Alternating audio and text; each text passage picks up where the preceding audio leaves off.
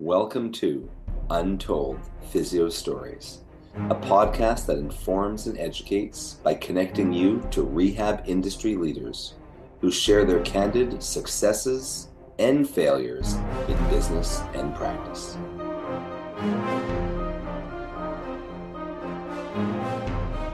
This episode of Untold Physio Stories is sponsored by Edge Mobility System. Edge Mobility System is your online site for everything a PT, OT, DC, MT, ATC, or fitness pro would need. Get certified in blood flow restriction therapy or training online. Check out our full modern manual therapy seminars, ISTM toolkit, edge suspension trainer, portable tables, and more. Untold Physio Stories listeners can save 10% by going to edgemobsys.com. That's E D G E M O B sys, S-Y-S dot com slash untold to save 10% off their first purchase. Edge Health and Tech Solutions. We do websites that work for you and give you an edge over the competition. Did you know that you have less than 10 seconds to capture someone's interest in your website before they click away?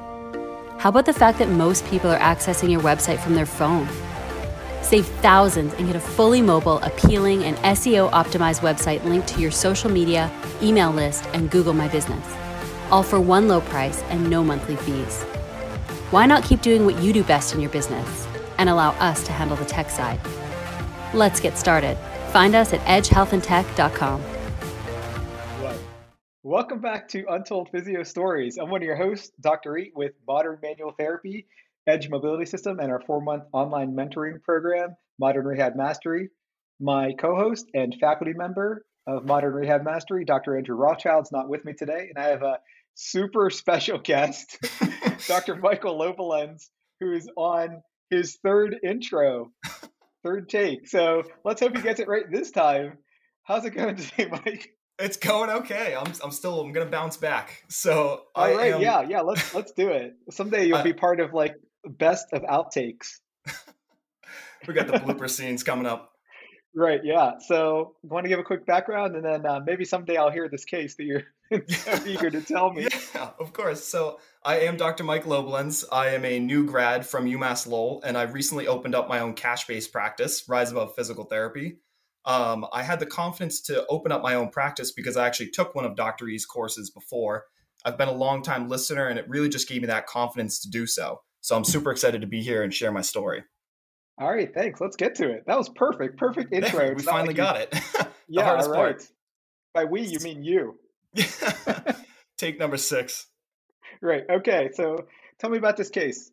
Yeah, of course. So I've shared this story before, but I just wanted to take this opportunity to go a little bit more in depth with it um, and share a little bit more about her case and her experience. So I had a patient that got referred to me by a friend, and she's been dealing with this lateral foot and toe pain since January of this year. So she she was referred to me a few weeks ago. So it's been quite a few months.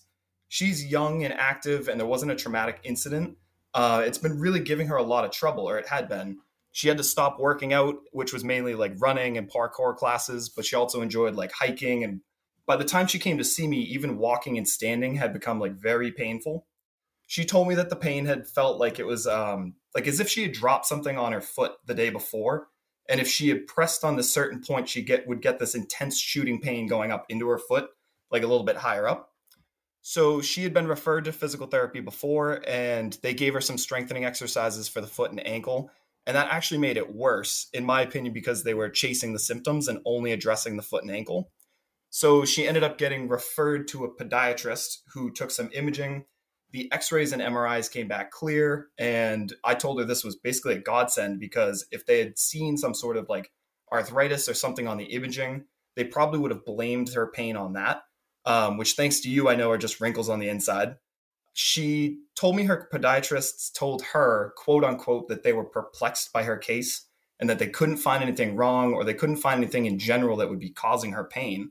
So she, I think she ended up switching doctors throughout this whole time period. So she goes to her new doctor and she's been trying to do her own research and she asked if it could be some kind of like tendonitis. He told her that that was impossible because there are no tendons in your feet. And I'm just going to let that kind of sink in for a little bit. Yeah, yeah. I, I, think, had a. I'm smiling at that. well, that's a real big problem if you have no tendon in your feet. I mean, if she has no tendon, that's a that's a huge problem. I don't know how she does all that hiking and parkour. it's it's a miracle. It really is a miracle. Yeah. So a podiatrist that said that.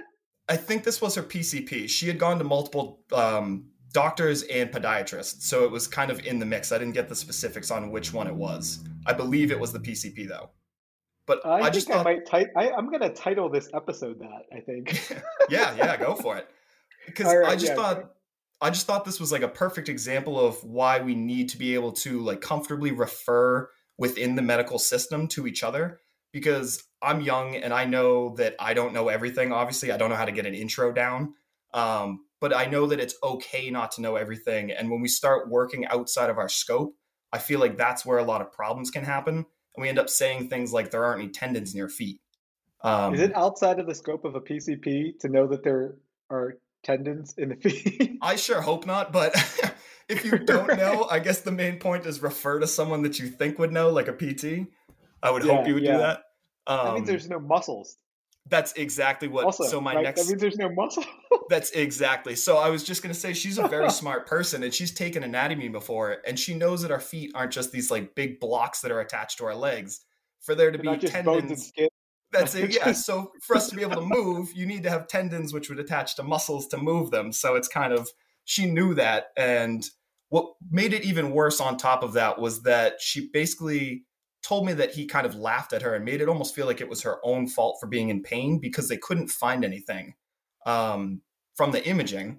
So he was basically saying it was all in her head and she was just feeling really kind of like lost in the world with this because she's having this pain. It's a real experience. And now she has a doctor telling her that it's all in her head and she's kind of like making it up.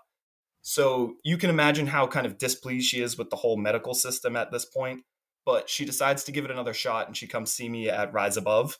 So I listen to her story and I kind of preface it with some pain science because of all the other things that I know are going on. She has that imaging that's come back and it's unremarkable. Um, just to give her like a break from all of those nocebos or those negative expectations that have been placed on her. And then I take her through the screen and I find that she's moderately limited in lumbar flexion. She has a deviation away from the involved side in lumbar extension. She's restricted in side bending to that side, the involved side, and then she also has restricted dorsiflexion on that same side. So the first thing that I did was about 20 McKenzie shift corrections, like you taught in the course. She we retested, and she's um, symmetrical through the lumbar spine. Her dorsiflexion is no longer restricted at all, and she gained three to four inches on her lumbar flexion, which she was psyched about because she had been trying to stretch to touch her toes for months as a side like goal and we just improved it by three to four inches in like a matter of a minute. But more importantly, her pain was decreased. Um, we actually did use some kind of interesting litmus tests, but these are just the ones that we used before. It was walking, palpation, and then dorsiflexion with her toes extended. Um, like I said, those are how, not the. How does she extend? How does she dorsiflex and extend her toes without tendons? So that's um, once again a miracle, you know. It's you just grew her tendons with side glides. You grew with just tendons. some side glides. yeah, it's all that hands-on technique. Yeah, yeah. so for the rest of the session, we basically just worked on those side glides. Um, I taught her how to do them for home, and then five days later, she texted me that for the first time since January, she had woken up with no pain, and it was significantly better with walking and standing.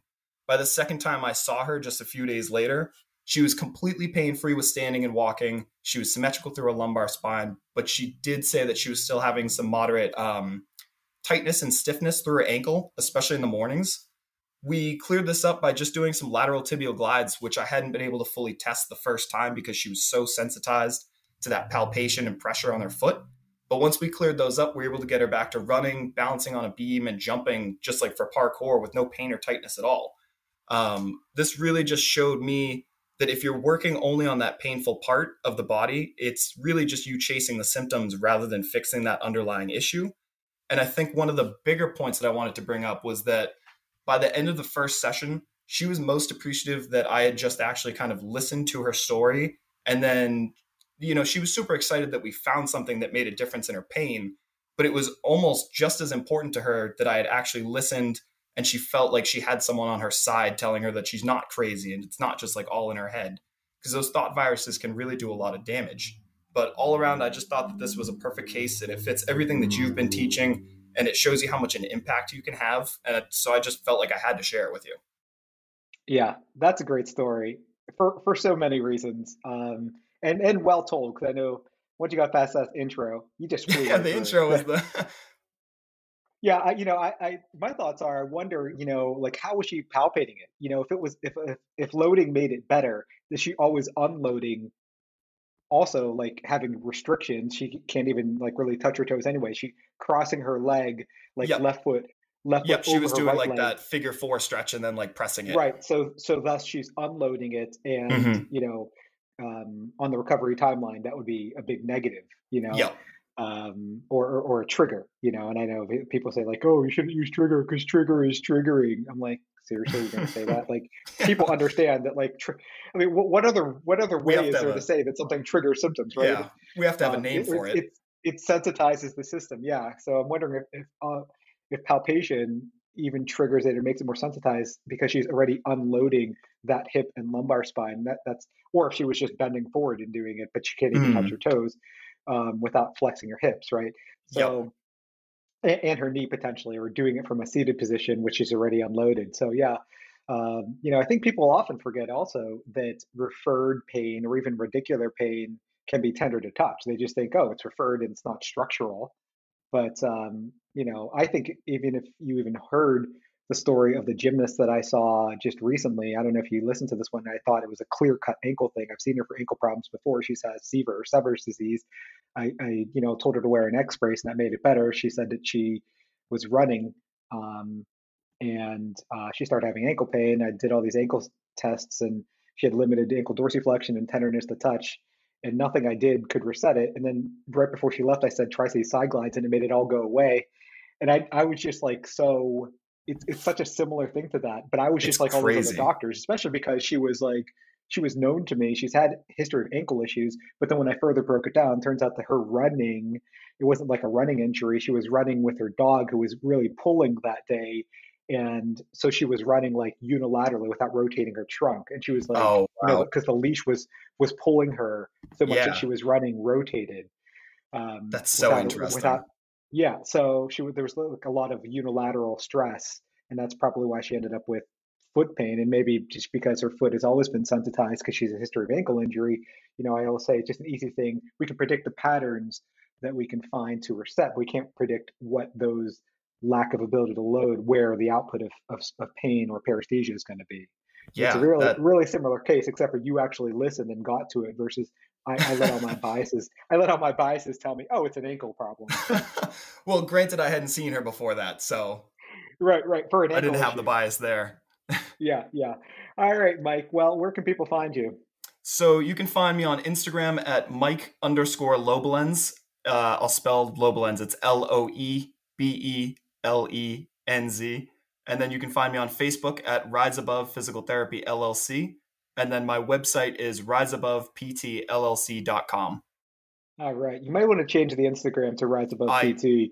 I absolutely. So I need to find it's a lot easier not taken. Yeah. Your last name. This is the reason why I don't go by my name. Yeah. we were talking about that difficulty before. Yeah. Right. Well, at least your first name's Mike. People get both of my names wrong. Never find it. All right. All right. Thanks for coming on. Yeah, thank you again. I really appreciate it.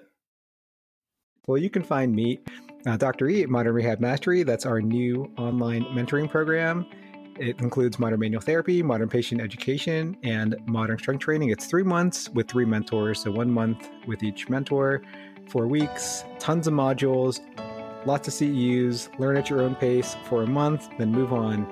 Um, so go beyond the seminar. You also get chat room um, with your mentees and mentors and live Q&As every week. Check out all my products, Edge Mobility System.